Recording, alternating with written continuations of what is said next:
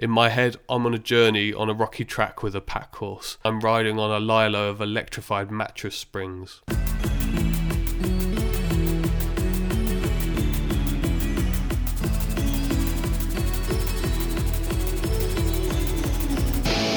Hello, you're listening to Sagey's Music Review. Today we're going to be reviewing the new album by Low called Double Negative. Low is a band that I like, whilst very rarely listening to any of their music, if that makes sense. Having said that, they've produced one of my top 10 favourite songs of all time, uh, the song Don't Carry It All. For me, it's a perfect song. Before listening to this album, I've been aware that it's a bit of a different sound for, for Low, a bit, a bit of a departure from what you would might have come to expect from Low.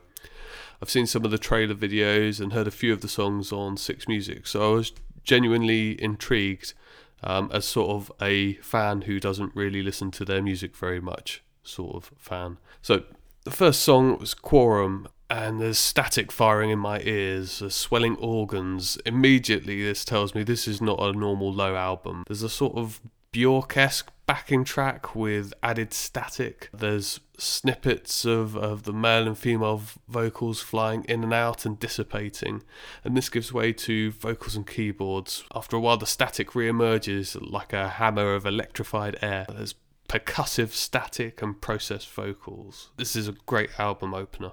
The next song is Dancing, and the, there's a beat like a captive in a shipping container. Without the vocals, you could almost imagine it being the soundtrack to uh, some sort of dystopia filled sci fi film. Around 1 minute 20, I'm trying to distinguish what that, that, noise might have originally been before it went through a washing machine of, of processing. The song is incessant um, and unsettling after a while the vocal harmonies start and the guitar parts spread out and there seems starts to be a discernible structure aside from the incessant pounding. The last 2 minutes of this track are really suspenseful.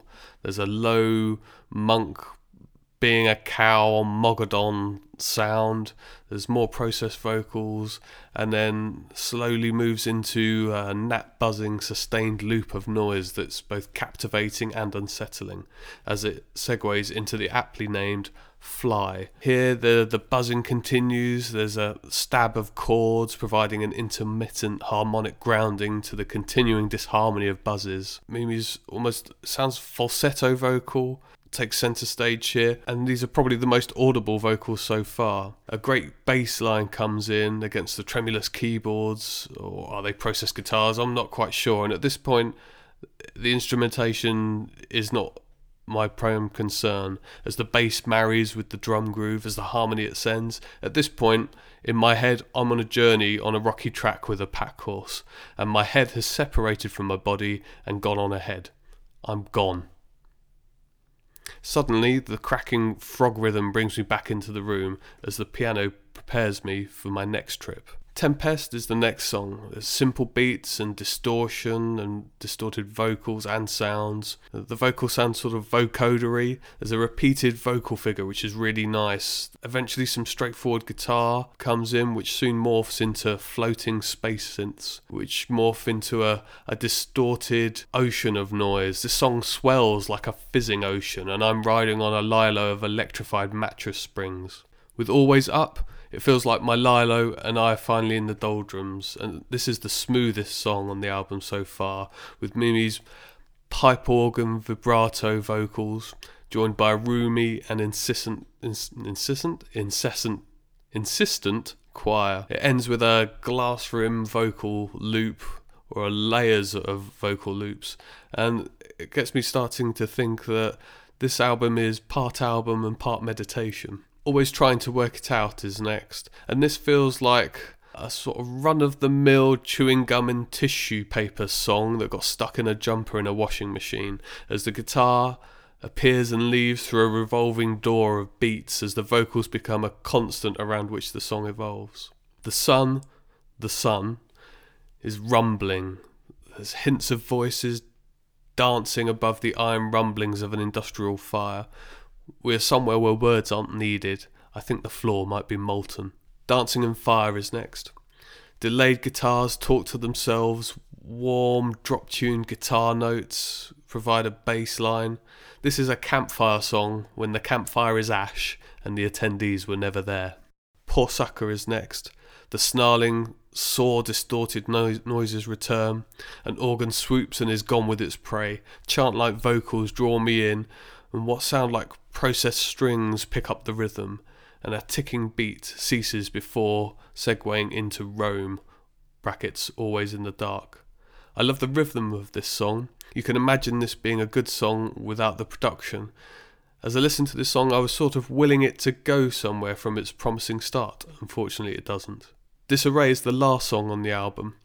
The rhythmic backing track for most of this song reminds me when you quickly turn your volume up and down on a stereo. And unfortunately, the stereo is attached to a car, and it's a boring car on a boring journey that I don't want to take, and the car is lost.